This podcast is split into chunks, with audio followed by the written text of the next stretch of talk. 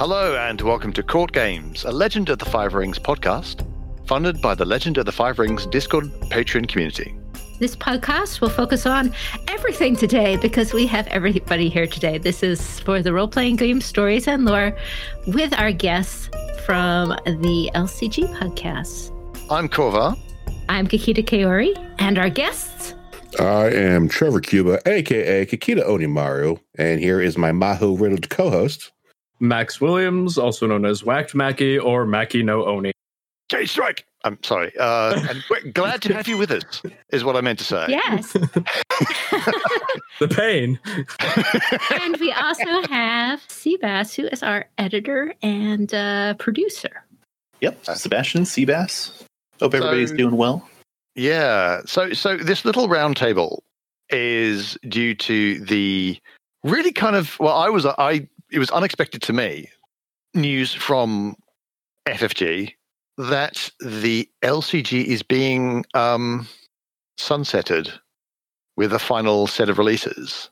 Right. There's a release coming out for the LCG that is coming out in May, right, guys? Mm. Um, and it's called Under Fu Leng's Shadow. And I'm sure that the other cast will be able to talk a lot more about Yeah, the yeah. card game things.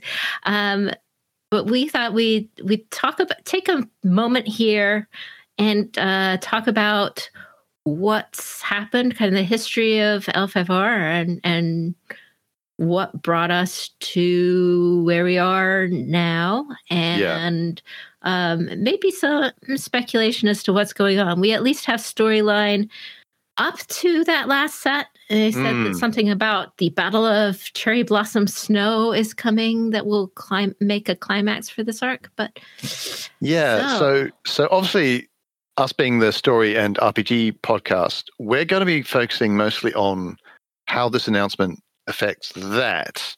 Uh, you are obviously our LCG podcast friends will be talking about the LCG aspects. So go you'll be wanting to listen to their podcast when that comes out. so first of all, for for you, how did you uh, take the announcement overall? Were you surprised, or you know? You ever see that Futurama gif of Fry going, I'm shocked, shocked? Well, not that shocked. Mm. That's, ki- that's kind of how I took it. So I mean, how out of the blue was this? Well, let's see. It, y- y- keep in mind, uh, at least me, I'm an old school L5R player. So the Mm. concept that L5R is constantly an inch away from dying is not a Mhm. new feeling for me at all. it's kind of a truism of the game for always. Uh, that being said, uh, and I have alluded to this a bit before on various podcasts, but um, FFG is not a company that appears to be that interested in running an organized play property for very long, which is about the most diplomatic way I could put this. Diplomacy is good. We're focusing on the story. Yeah, yeah, yeah. Well, yeah, the, the interesting thing is because when you had uh, talked to us, Jeannie, about coming on here, talk about like, oh, how is this going to affect the story? While the card game is ending, and in a perfect world, the card game is separate from the story, because Legend of the Five Rings is such a specific IP where the card game competitive scene and the storyline are so intertwined. I can't see how the card game dying does not affect the story, especially since FFG has taken the L5R IP and has kind of like chopped it up into different sections. So Aconyte Books is running right now they have novels that are firmly in the L5R universe, but near as I can tell, aren't really beholden to a timeline. And uh, RPG books, well, there's very little information that's come out of Edge Studios concerning the RPG. One of the things that the card game did, especially like, like it kind of was a benchmark for where we are in the story because every time a pack came out, it indicated like the story has moved forward. Granted, the entire time under FFG Stewart, it's run at a glacial pace. I mean, we've gone from, you know, four years ago was pre clan war and now four years later, like we the game has died. Basically, still start at the start of Clan War. we didn't even make it to the uh, to the uh, Day of Thunder. Yeah, yeah, and and the fictions which have been coming out on the website, basically they are advertising. They're the kind of the publicity mostly for the card game. I feel not so much for the RPG. So I do wonder how much that is likely to continue once the card game's over. So Max and Sebastian, did were you expecting it too? Uh, Max, you go first. Okay. Uh, it's always something that I knew was possible. I didn't think it would happen this soon. You know, people have been doom and glooming about L5R the entire time the game's been made. So, you know, you you hear people claiming, "Oh, I knew this was coming. I saw this coming from a mile away." It- you know, they've been saying that for the past 4 years. They just happen to finally be right. I didn't expect it to happen like this. I expected to at least get a bit more out of the game because most of their games that have died have at least gotten a decent life cycle. It was it completely unexpected? No. But it was I I wouldn't say I saw it coming right now. Fair enough. How about you, Sebastian?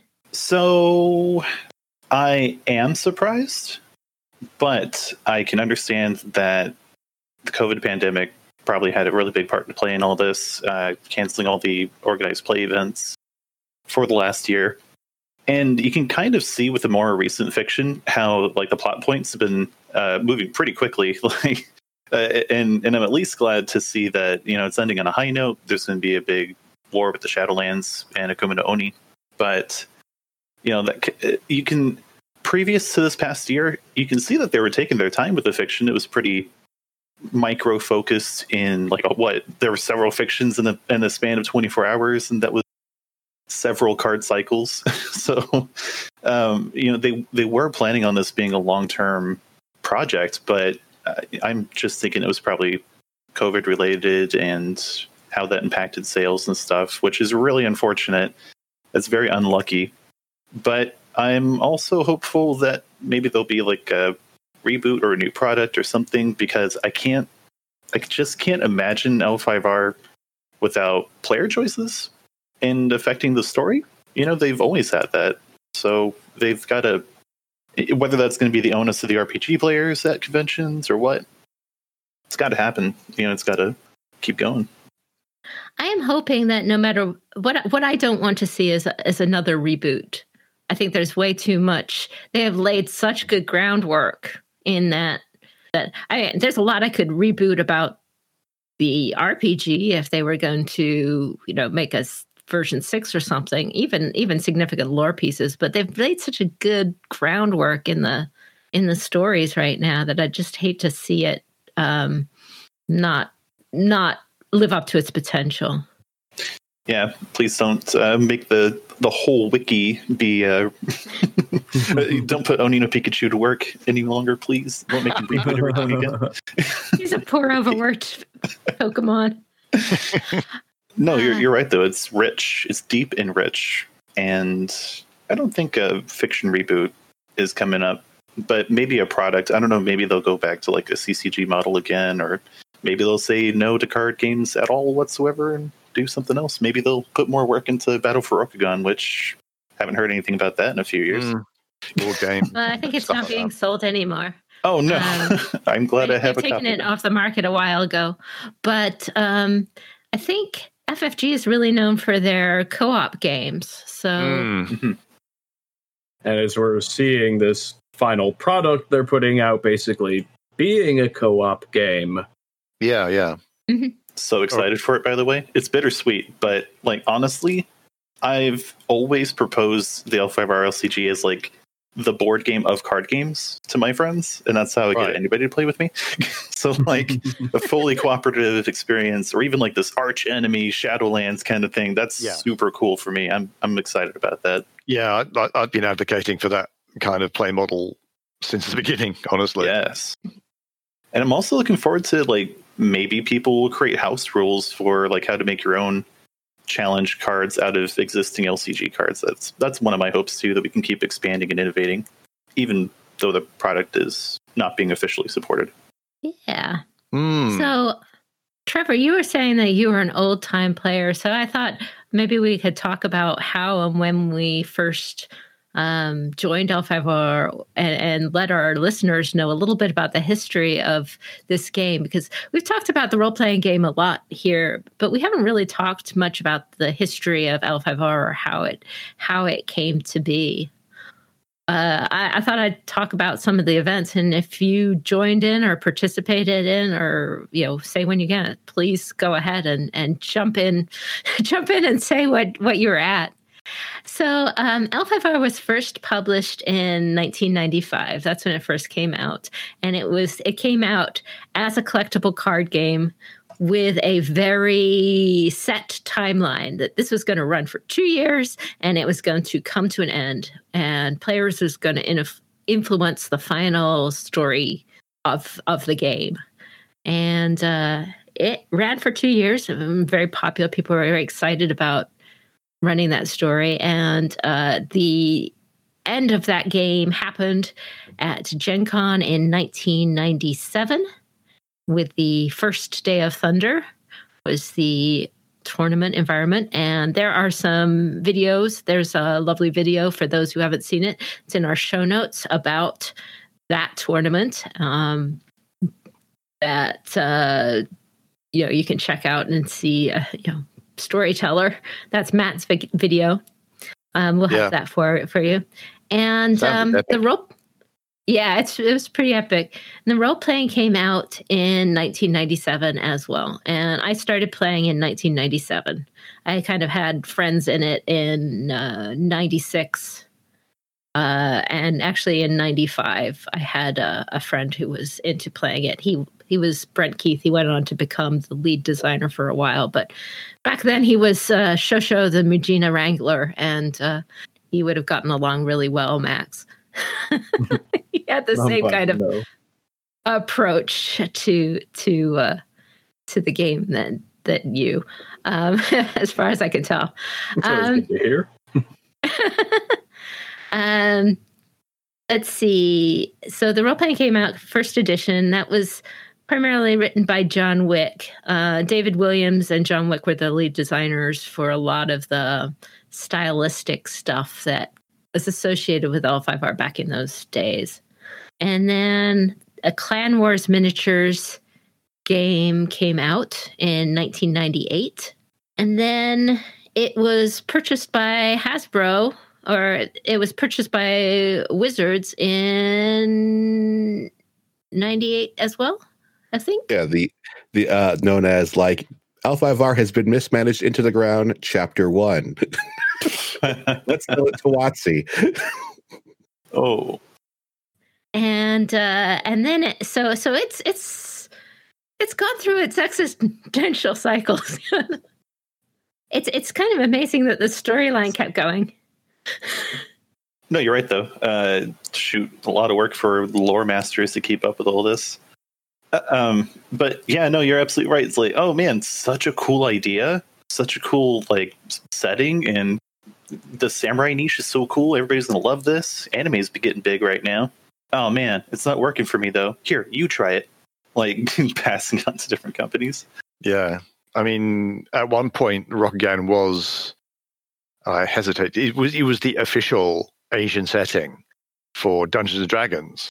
Mm-hmm which was, it was the Oriental Oriental Adventure set, which is right about where I come in because in 2001 or two or something like that, uh, I, as a young guy in uh, my local game store would be hanging out, and all the uh, older guys start whipping out these decks of these like like really like uh, like high quality cards. Like like you needed like a presentation of this thing. I was like, well, geez, the guy spent some money on just the tokens, everything for this thing, and they came over to me and they knew you know I liked anime and I'm a huge edge lord, so they showed me like this game and they showed me a faction entire uh, uh, made up entirely of white haired Sephiroth characters. I was like, oh, y'all know me.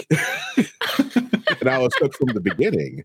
Um, you know, back then I didn't have a lot of uh, money or access to be able to get into the cards. How, uh, especially since like I would like soon graduate high school and go off to the Navy, where you know no one does anything consistently.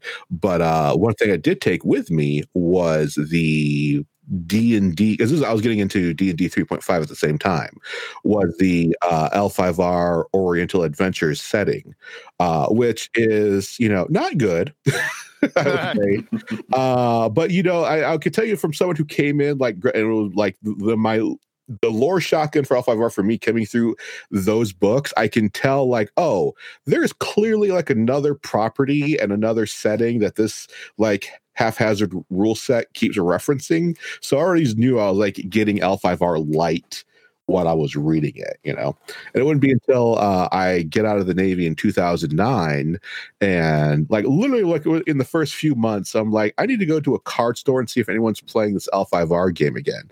And that's how I got associated my friend group in Flint and then like started my journey towards, you know, running Kotei and stuff, which, you know, would not happen if there wasn't the classic L5 story of like, hey, we need these strong um local friend group communities to support each other and support the game.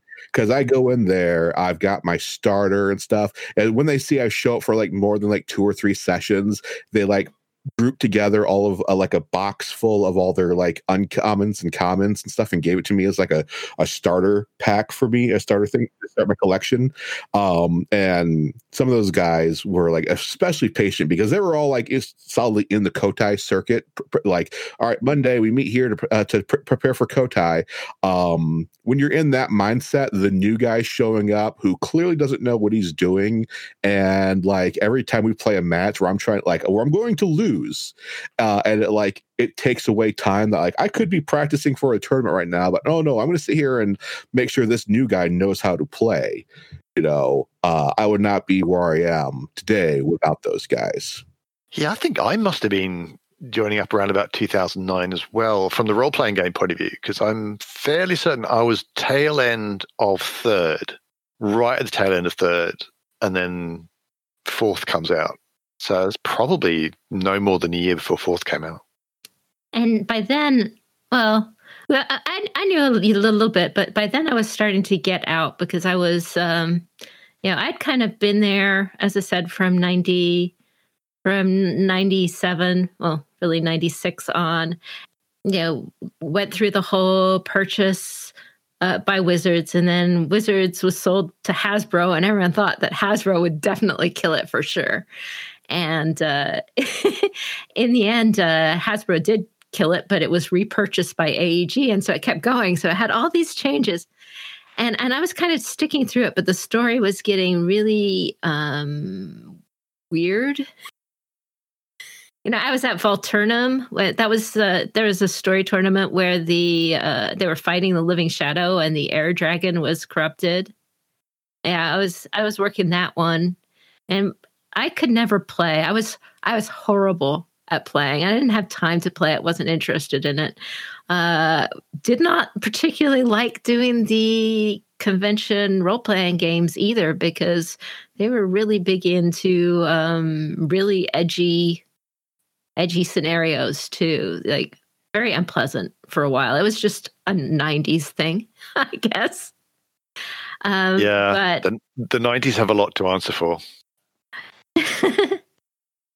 So, um, you know, by by about 2000, uh, 2005, 2006, I, I just had gotten to enough. I was getting too much grief of being a crane player um, and too much, it, it just wasn't worth a lot of what I was dealing with at that point. But it had a lot of uh, things I had done until then. So you guys came in kind of when I was getting out for a bit. I recall the moment I met you, even though I, am missing the year, but I recall when I met you, Jeannie, because it was at a Gen Con Crane Clan dinner where you had showed up seemingly, as far as I could tell, seemingly out of the blue, and people were just like, "Oh, who are you?" and stuff, and you had like given your name. It was like me being new at newer at the time, didn't know who it was and stuff, but people were just like aghast. Was like, "That's you? You're a legend around here," because you had already been well established on the forums and on your own website of being this lore keeper, fan fiction writer type person. yeah, but uh, yeah, I think that was uh, that was probably uh, 2014. I was gonna say 2013, 2014, somewhere around there. Yeah, 2013, 2014, because I had come back because we had moved to Indianapolis, and so I could swing by and start to get more interested in it because I had people there to, you know, at least once a year I could go see everybody. Yeah, you brought up an interesting thing. That's like it seems like the clan loyalty uh, and how toxic that could be was kind of a problem whenever you're whenever you kind of took a hiatus from the from playing the card game. Uh, well, yeah, it Crane is weird. Uh, I think Trevor can attest to that in terms of how it gets treated in the environment sometimes. Yeah, uh, Crane players bear the brunt of how Crane has always been kind of like, especially in an old game, was very asynchronistic. So in a game that's primary, like where nine out of ten clans are trying to win by military, the ones that are trying to win by honor or dishonor are already like weird odd ducks. And Crane has never been middle of the road. Either they have been terrible because they're like, oh, we need to stop Crane's honor rocket, so they'd be nerfed to the ground. And playing Crane was basically hard mode, uh, or they'd be really, really, really good. Like that story, what I said, like when I was introduced to the game back in high school and some older players who were very experienced playing the game, they handed me a crane deck gave me a quick tutorial of the rules and I won the game. And it was not uh, that the other guy was taking it easy on me. They just told me how the dual mechanics worked, and three rounds later, I honored out. And the guy actually, I remember, was very upset. Like this guy doesn't even know how to play, and he just honored out on me. so they were basically like, "Uh, filthy crane, you don't like like your earn or your wins are not earned; they're just given because you're OP, basically." Well, there was there was that. There was also the fact that um, let's let's face it, there was a lot of toxic macho behavior in the 90s and uh, that was taken out on the uh, definitely pretty and uh, artsy and uh, occasionally effeminate mm. you yeah, know image of the most effeminate and uh, androgynous clan um, did not incite the most you know politically correct comments a lot of the times Oh, that's disappointing. Yeah, I I've I've told people like before the end it dropped out, I was at tournaments and I would get um very not nice jokes. Me as a female player get very not nice jokes every single round of a tournament because I was playing Crane. And that was it's just like I can't I can't do this. But but things got better and uh, there it's it's it's funny how the things have have changed. So one of the things that happened um, in 2013 is that uh, there was a movie. I don't know if you guys have seen it. Have you seen Gamers Hands of Fate? Oh, I'm in it. Whoa! I, I am in the background for our five seconds, but trust me, if you're looking for me, you'll see me because uh, Shooter uh, one of the Discord moderators, he the messages me at like 2 a.m. one day and stuff like, "Hey, I'm watching Gamers Hands of Fate. Is this you in the background?" Like, yeah, it's me in the background there. and uh, you all uh, should know this, but uh, um, I've talked to uh, Rich on there, the the um, the uh, the GM for that group. Nate Rice. Uh, uh-huh. Nathan Rice. There we go. They those guys showed up to that Gen Con. Um, well, obviously because they recorded us to use as the extras uh, for their fictional version of L5R. Uh, they came to the after party that year. And I know for a fact that Nathan Rice is a listener of, at the very least, the LCG podcast. I've talked to him at Gen Con a couple of times. Oh, wonderful every time they try to do a Kickstarter or GoFundMe for the various projects they do, I try to share that on the various L5R social medias just to keep that cycle of love going. Cool. So, so, so what's the link between uh, the Hand of Fate, and So I've never heard of it. It's So. L5R. so, so yeah, ba- basically is uh, so the gamers movies. They started off doing these college. First, they did this college film of these uh, group of gamers, obviously, uh, um, going about their adventure, and it'll like cut between like the players in their dorm room playing versus what their players are doing, and the, and the the characters are like dressed as them. It's just all the wacky shenanigans a D and D party gets into. Uh, they had a very, even better sequel that was funded by Wizards of the Coast um, Gamers 2, Darkness Rising, which was really popular. So they did their third movie. The third movie is like these characters where they later on. Um, it's actually ba- it's literally L5R the movie. Uh, the only difference is is that they'd use a different game. It's called Romance of the Nine Kingdoms, which AEG actually made uh, based off the Burning Sands rule. Uh, only because of like even the like AEG, they could not like clear all the legalese of being able to use L5R and stuff. But the movie Gamers Hands of Fate is essentially a dramatization of the L5R, how the game is, how the community is. And it shows you the highs and lows. Like the as Jeannie was saying, the central uh um arc of one of the main characters is I'm a woman and they keep treating me like crap because I'm a woman and no other wow. reason. it's actually the main character is like uh, uh, uh, character arc growth is like maybe I should not treat women like sex sex objects. That's his major goal in the game. Maybe maybe I should be not horrible. You know, that in- reminds me all of a sudden of the artwork that's pretty problematic, uh, depicting women as well. Uh, the game kind of fed back into the community, which fed back into the game. I guess, huh? oh yes, yes, yes, yes. That's that's certainly a thing. But so I mean, it, it reached levels of of popular culture.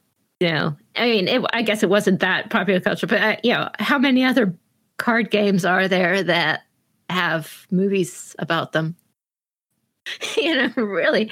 Um, so so it reached quite a large spread. That was in 2013, um, and then it was sold to FFG in 2015. And when it was sold, it was just about to, I had just gotten in because I was like really excited about the idea of like Renegade Kakitas fighting Shadowlands. And Oh, there was so. I mean, not so much FFG buying it, but the way it was sold and the way the community found out. And that's when I was very active in the game. So I could talk a little mm. bit about how the game like really died that time. And boy, it was that was devastating. Now, for some background, by the like it had went from Wizard of the Coast back to AEG at this point, and AEG had it for quite a while. And it was doing okay. But let's keep in mind that almost everyone who seems to own L5R is really bad. like very obvious things uh, and it's very easy for us to sit here and play like you know uh armchair game designer and stuff but Mm. like i swear every story that comes out of these co- companies is like that is an obviously bad decision. I don't know who rubber stamped that you know? I may not be a businessman but that seems dumb. Case in point with legend of the five rings it was doing really well after it got back uh went from Wizards of the Coast back to AEG. Uh, it was like the popularity was soaring pretty good, and it's not doing amazing. I mean, it's not like doing Magic or Yu Gi Oh numbers and stuff, but it's doing well. Um, so the point where AEG should have like taken these profits, invested it back in the game, maybe paid some of its writers or game designers or other people. Like it was mostly a a, a volunteer patchwork of mostly fans being paid literally booster cards. Like Robert Denton was Yeah, paid yeah. nothing but like the promise of booster cards for years for all the work he did. Yeah, yeah. Um, they did, instead they decided to take this money and invest in other board games. Which, on one hand, as a company, you want to have a diverse portfolio. You can't just have like one game as your only thing and stuff. But L5R's popularity was raising ships like Smash Up and their other board games, but none of the money was coming back into L5R, and the cracks started forming all over the massive behemoth that L5R was because everyone who was vital to making it the writers, the designers, the volunteers, everyone stuff are all being overworked and burnt out for little to zero money. So eventually the game, uh, uh, like near the end, they kind of like realized what was wrong. Got some better, like, like we got a fresh batch of writers that see, they seem to be promising to do more coordinated things with, and everything was actually pretty optimistic about the direction. Like the community was pretty confident the game was going back up. Yeah, by the 20th anniversary in 2015, that people were were very uh, happy. There was a there was a real sense of you know celebration that I saw uh, in the community that year. They knew that the Onyx arc was coming and it was going to be a big change. Uh, you know, Shadowlands wins, but of course, after the Shadowlands wins, that's more chance for rising heroism and no more icky colonies stuff. We can get back to the core of the uh, yeah. Day of, uh, you know, Day of Thunder and and those things that really um, focused uh, the original story. Um, because there had been a lot of, you know, kind of weird feels about the whole colony thing because you know we're we're not real colonials and some of those things just felt problematic it, it's very hard to have an apolitical stance on the concept of like colonialism. mm. yeah, yeah. It's, huh, what does this remind you of? I don't know. no, no, no. It's fine. Uh, everyone in that land all died, so that makes it okay. Look, um, an elephant is... was in charge. You can't blame anyone. elephant was in charge of the Crab Clan. This was um, shortly after I joined in, actually, but I didn't start with the card game. I started with the RPG as well. Yeah, um, yeah. Whenever I joined, this was probably like 2012, maybe. Seemed pretty like the community seemed pretty dead at the time, but maybe I just wasn't part of the right forums, and I was just mainly uh, I, I picked up the game because I was like, "Ooh, cool!" Choices for samurai games pretty slim, and this is like pretty dope looking. Uh, the artwork, anyway. So yeah, the community basically went on hiatus because at the very least, when it was like we weren't told the game died, we were told the game was sold, and FFG came up pretty quickly and said like it's going to take about two to three years for us to do anything. Wait until then. Yeah. So everybody who cared about waiting, just like okay, we're going to sit here and wait silently for two to three huh. years. Well, apart from um, anything else, the forums suddenly disappeared with no warning. Yes. May um, still be salty about that.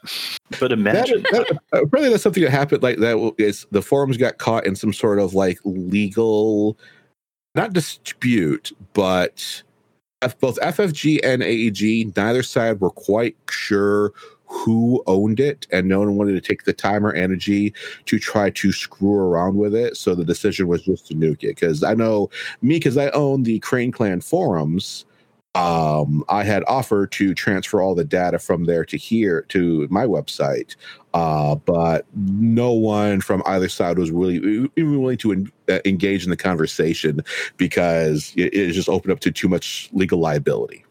Yeah, sad. But then, then FFG buy the game, and I remember the first I heard about it was uh, Ask Me Anything on Reddit. Oh. Yeah. So yeah, it came so the the new LCG came out in 2017 and it was very it was a very weird time because that whole period from 2015 to 2017 we didn't know if it, for a lot of that if it was going to be rebooted or if they were going to like continue it post Onyx or something like restart it later in history or just do a complete time skip and it's like it's now 100 years later. Right right. I, I can't say and this is important for what's going to go on even today is there was a great deal of anxiety. Like we knew the game was going to come back but we didn't know how it was going to be- come back.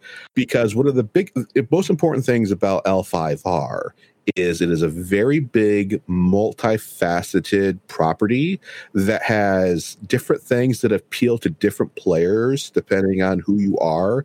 And it's hard to retain that. So when the game says like, oh, another company's bought it, it's going to come back. We didn't know what format it's going to do because like, what are they like? They're just going to shave off one part. Like if I'm a Crane clan, what if there's no Crane later? What if there's no Kakita? What if there's no duel? You know, many players who are not Crane will say like, "Hey, the dueling mechanic needs to go," and me as a Crane player says like, "No, I need my dueling mechanic." You know, and it's very easy to take L5R and boil it down into kind of like just a card game which I think FFG is like leaning more and more. Like they didn't start off with, but they're leaning more and more into it and stuff.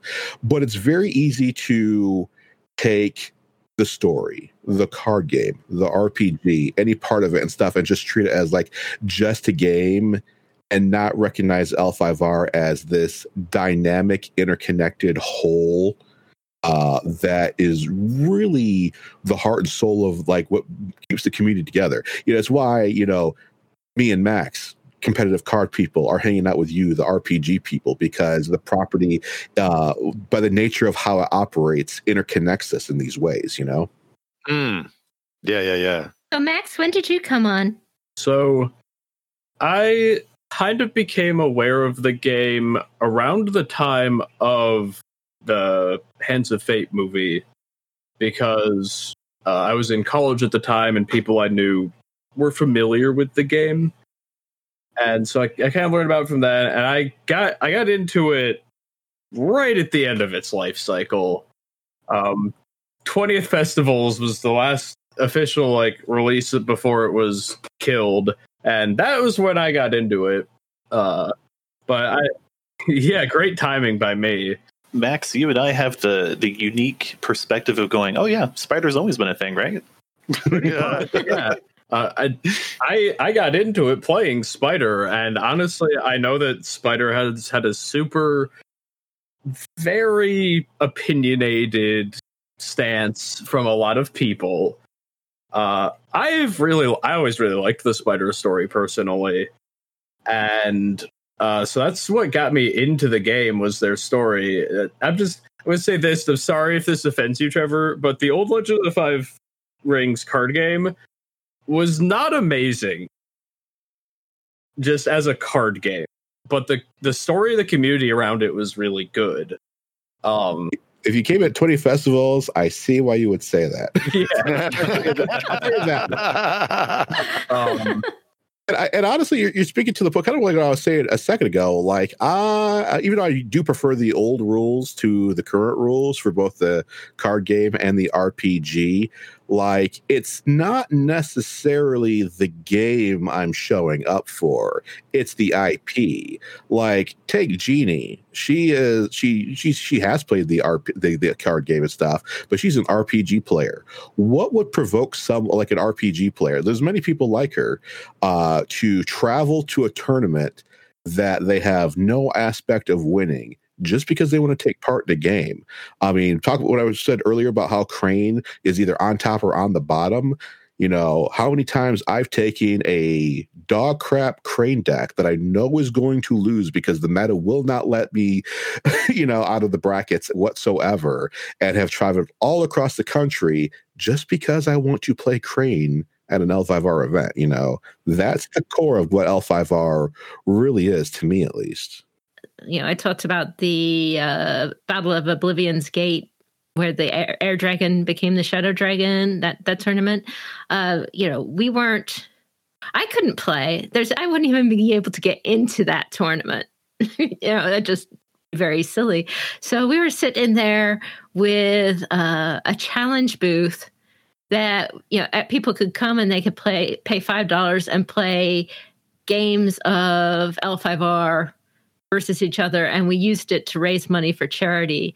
And uh, aeg had a story you know deigned to give us a story prize.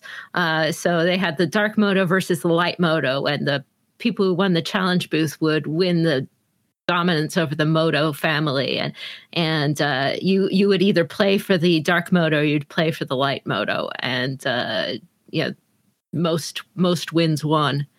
And uh, we played that's what I did all weekend. We were raising money for charity. That's like, like we had a whole bunch of it was all like done out of the Crane forums back before you you took over them, Trevor. we were just like doing that. Uh, we weren't role playing game. We weren't I, I spent all Gen Con doing that. but it was fun to see so many people and we had a great time. I couldn't imagine a better way to do that tournament for for myself. Yeah, back in the day, we're like showing up with a deck of your clan and maybe participating in one of the honor side events and stuff. Uh, it's not an exaggeration, like, oh, I'm just here supporting my clan. Like uh, traveling to a Kotei and partic- just but the act of participating, even if you got dead last, uh, you actively contributed to the overall mega game and stuff. Like I would encourage someone like Jeannie to show up because I believe the last big mega game was trying to figure out who was going to foster the imperial heir, uh, uh, Iweko's uh, uh, uh, firstborn child. Um, that was a big deal that we spent like years as, a community, you know, supporting each other doing like hey hey listen i will send you max $500 just to show up at a tournament just to be there. Don't have to win just show up man. Yep.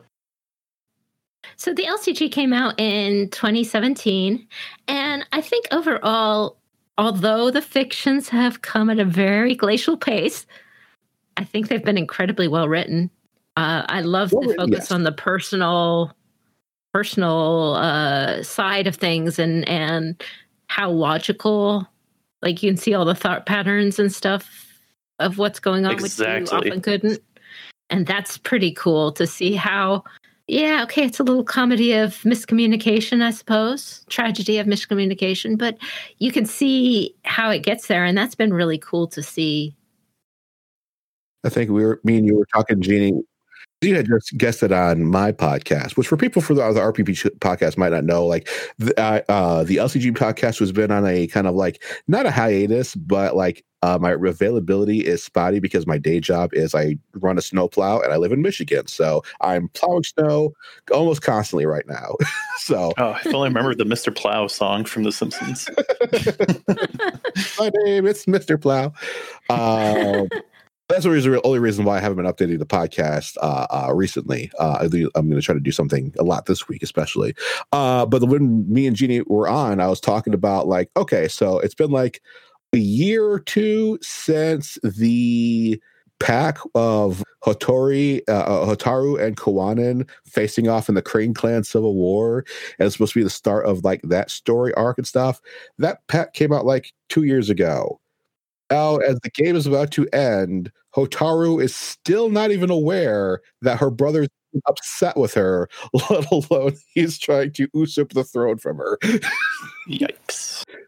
But we did have an Oni Lord invade Rokugan, and we did have Shoju deposed and re We've seated. had four out of the seven clan coups that we're expecting. so close. No, but uh, I really like the point that you brought up, Gene, where it's like, man, there's less focus on archetypes and the feeling of Saturday morning villain or you know cartoon villains, and more of like actually getting to the headspace of these, uh, you know, making human decisions. You know, making them more people as opposed yeah. to you know this kind of wild and crazy stereotype stuff. Yeah, mm-hmm. yeah, right. Yeah, yeah, yeah, very much. You all listen to the Last Province podcast with uh, Robert Denton III, one of the writers, who was one of the writers for the old game. He's very open about the, and even uh, Fred Wan, who I had uh, interviewed a couple of months, who is the old continuity editor for the old game stuff.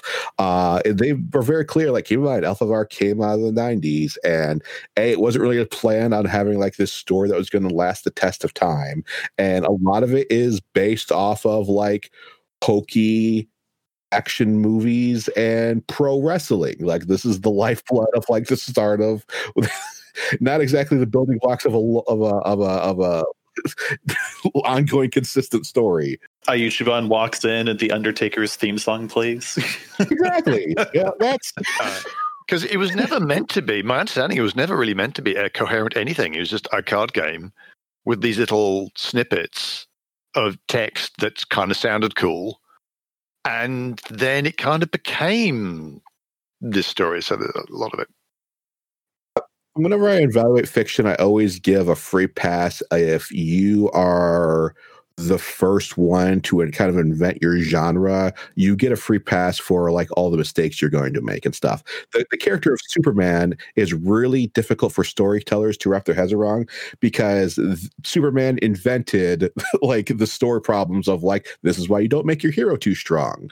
Uh, Dragon Ball Z gets a lot of like weird shonen. Like we all know the the the the the, the sticking points of Dragon Ball Z of why it's so weird versus like why it's so endearing and stuff. And that's why future shonen manga things have avoided the pitfalls that Dragon Ball Z discovered. You know, Yeah, yeah, yeah. You are exactly right. discovered a lot of its own pitfalls and fell face first into all of them.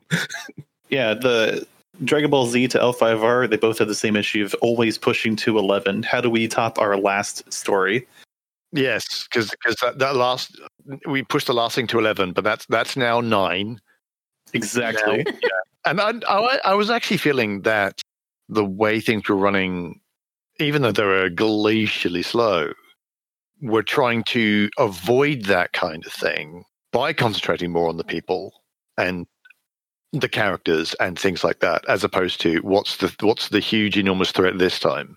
hmm Yeah, I like to think the uh, the FFG version of the story is the capstone of a 20 year effort to make sense of why is the the Scorpion clan allowed to stay in the Empire? Because as someone who was like they were introduced as such cartoonishly evil characters with like honestly no real game plan other than we'll be evil though. Uh trying to justify them into something that makes a lick of coherent sense has been an ongoing uh, rewriting process for that clan and stuff. I've even argued for the. I'm sorry, but I've even argued for the the the Crane clan. Like th- the Crane's mission statement is, "We are the best at everything that we do." There's not a lot to go from there. Yeah, I mean, I think you, you can actually say that about a lot of clans. I mean, the, the Scorpion weren't even a playable faction to begin with. They were just villains who would show up and be be annoying.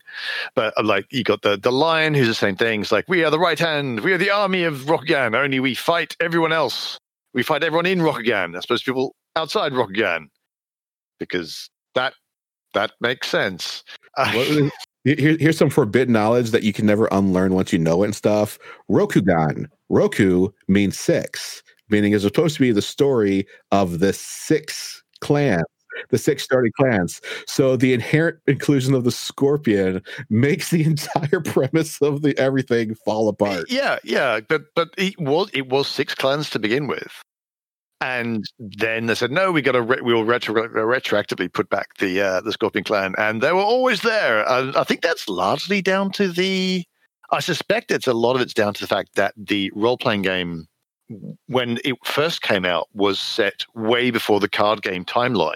And so you suddenly had to have because it was it was it was Rokugan the Scorpion did this evil thing. They killed the Emperor and they plunged Rokugan into civil war, which is why everyone fights everyone, which is why the card game works. And then the role playing games that, well, obviously we'll set it before then, at which point you kind of have to ask what the hell were the Scorpion clan doing before they did that? And and and thus everyone gets confused. I always thought it was like, oh no, all these clans are way too honorable to have like shinobi and ninja and stuff. So let's just make a clan that does have those things, just so that we players have the option, you know? and there, there was definitely definitely the age of of of clans of hats, if you like, because you know the the lion were very much the honourable standard samurai. The crane were the artists and politicians. The dragon were monks. In a world where L5R's birth is every clan is supposed to be a different archetype of what a Yes. popular v- romantic version of a samurai uh, is. The problem with that is each clan is representative of what, what a samurai uh, uh, like a, a hyper romanticized version of what a samurai was from completely disparate times in the 1500 years that samurai have existed and existed in very different standards from each other Oh yeah. yeah. Oh yeah. I mean, I, I reckon I reckon you can make it work, but but Well, well, yeah, we're not we're not rational creatures. We're rationalizing creatures. We're really good at putting those things together and making some sort of sense out of them. And and you know, the the truth is, you know, here we are. It's it's 2021. Um, this version of L5R is at an end, but you know, L5R has kind of survived a lot of changes and a lot of angst in the past. And uh, we still have some pretty promising signs that it's it's going to continue in one way or another in the future. Uh, Aconyte has already said that they are putting out three novels a year at least. Um, so we've had three last year. And uh, at the end of this month um, which is February. So maybe even by the time you actually listen to this and we edit it, uh, they're going to announce their books for 2021. Um, there's going to be some sort of L- L5R announcement if I'm reading their Twitter answers I mean, correctly. I, I have to say, it is going to be very interesting when we start getting people whose first exposure to L5. When, you know, when we when you know like this we have this podcast a little bit later, know, a few years on down line, and people start saying, "Well, I read the I read this novel. I read this novel about about a parade of demons, and that's how I got started." You know, that's that's going to be very interesting because uh, the potential with the novels is to is to get a lit, really get a whole new audience who are completely different. We've been there before because depending on when you came in L5R, your understanding of the Battle of Beiden Pass is very different. yeah, we're going to have uh, players with the unique perspective of, oh, yeah, Shoju's always been regent, right? Yes. the so in addition to that, we have um, the uh, Lion splat book for the role playing game coming up. Mm-hmm. Fields Victory. And yeah, Fields of Victory, and they they're having an adventure. And then uh, we've talked to Edge, and Edge has already said that they've got the uh, Wilds book, the Dragon Splat book. Mm-hmm. Yeah, Writ the Wilds, Writ of the Wilds, Writ of the Wilds. So if we get those two uh, this year, which I think is possible, and maybe optimistic, but those aren't being stopped by any delays of transferring IPs because that's already been transferred or, you know, kind of partitioned out. So, and I know that both of those, or at least I know the, that uh, the Lion book has been already through a lot of play testing and stuff. So, you know, we've got those coming out. Uh, after that, we've only got the Unicorn and Scorpion books left, and Edge has committed to definitely having those two out, which takes us through to um, probably uh, 2022. There'll probably be another big one. There possibly is another big one. We haven't heard about that, but there's at least those. That Splat book series is going to keep continuing. This is assuming that uh, Asmodee doesn't arbitrarily shut down those studios in the next couple of months, as they are kind of prone to do. I'm sorry, that's me being bitter again. But they they they to in my addition, they, they, are prone to just randomly shutting down their pri- uh, their uh, uh, divisions and sub companies for random decisions up top. So, RIP FFG Digital, which lasted like two and a half years. When Netrunner came to an end, they said, "Don't worry, we'll continue the story of Netrunner as well." Uh, and or of the Android universe, since they own the Android universe. And as of now, nothing's come out with. I, I mean, I'm kind of hoping that the the storyline can be continued as advertising for the RPG and the novel. Yeah. I don't care if they even just put out little polls saying, hey, community, what do you want to happen next? But I would love it if they actually did more scenarios like uh, Kyotei Castle, right? That or Wedding at Kyotei Castle. That was a story decision thing, right? Yes, and also that choose your own adventure. Yes, at least. And the Highwayman was too. Yeah, that's true. Yep, yep, yep. Because uh, that actually ended up with we have we actually yeah we've seen the fiction outcome of that. Uh, much to much to the uh, sadness of uh, Diogo, it must be said. So yeah, there's there's a lot of ways this could still be going forwards. Um, so I got. I, I'm pretty sure y'all are gonna. I mean, talking to the you know Mr. Trevor and Mr. Max over here, that you guys are probably gonna bring this up on your your episode regarding things. But like, is it was the biggest issue that the game was too complicated? Was it that it came out during a time where digital card games are on the rise? You know, like Hearthstone and Gwent. I don't know, just throwing a name out there. But uh, is it that, or is it something else? Do you think? Was it was it was it COVID? Shutting oh no, that's, in-person that's there's no way. it's COVID. No, I'm just kidding. No, yeah, no. I'm not exaggerating too much when I say it's a little bit of everything. Oh, Well, listeners, join us next time on the Court Games LCG podcast, which we might just scrub the LCG right out of the name of the podcast in general because it's not living anymore. It can't be a living card game Oh if the my game's God. dead. but uh, you know i don't want to I want, I want to try and keep it as a as a uh, leave this on a somewhat ho- hopeful note in that more cards you know basically after the game was sold in 2015 there was a lot of confusion. There was a lot of angst and stress as people were trying to figure out what was going to happen and there was no communication from anybody official for years okay? But it is the time that you got into this Seabass. It's a time when you got into it, Max. And it's a time where people in the community did do things, can do things to keep things going and be there ready for when it comes back. Um, and I think that spirit of trying to keep the community going, finding your own ways and your own things to do with the community, maybe not with the card game, especially if you have problems with it, but but just finding ways to stay involved. Maybe if you were a card game player, pick up the pick up the role playing game and see if you like it there.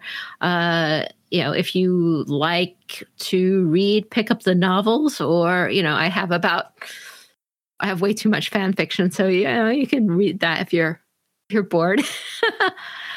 If you want me to leave you with a note of hope and optimism, I will say one thing from my experience is very true. Almost everything you love about Legend of the Five Rings has come from the fan base and the community. Even if those are like fans that have like transferred into like actual official positions. It's the fans who've always made this game. And the fans are very active right now looking into how to keep this thing going and stuff. So join them, be involved, and and uh, like everything you love, uh, you get out of it what you put into it. So you know that's that's that's my my suggestion, and my note to to leave it on. I think that's that's it for for us. Uh, anybody have any other last words? I just basically, I, I think we should all end on a an optimistic note. You know, they they aren't going to come and take away our rule books and our memories and all that stuff. So we will have L5R if that's what we want. However, in whatever form, you know. Exactly right. I know for us at, at Court Games, you know, we've got we still got our shows going on. Um, we're, we've got events that we want to run this year and competitions, and you know, we're very focused on. Uh, we just love the game. You know, we love the setting, we love the community, and it doesn't really matter what companies have to say about that. just like what everybody else is saying right now. So, you know, we're not going anywhere. Um, and really looking forward to things like Jade Court and everything else that the community comes up with. Um, you know, there's nothing start stopping us from homebrewing our own cards and fiction and whatever. You know, we could do what we want. If you take away nothing else from this podcast, remember this Kakita Toshimoko did nothing wrong and needs to be taken off the restricted list. Oh dear, dear me. And and I want to say, Max, I'm just really happy for you because finally, right here at the end, you get Akuma no Oni marching into the Empire. And I do. and I know you've waited a long time for that moment. Yes. When we finally get to be, play together in person again, Trevor can be assured that I will play the Shadowlands faction for the people who want to play against it in the multiplayer version. Honestly, good can we all do that? I would love to play. I would love to take you up that on that offer.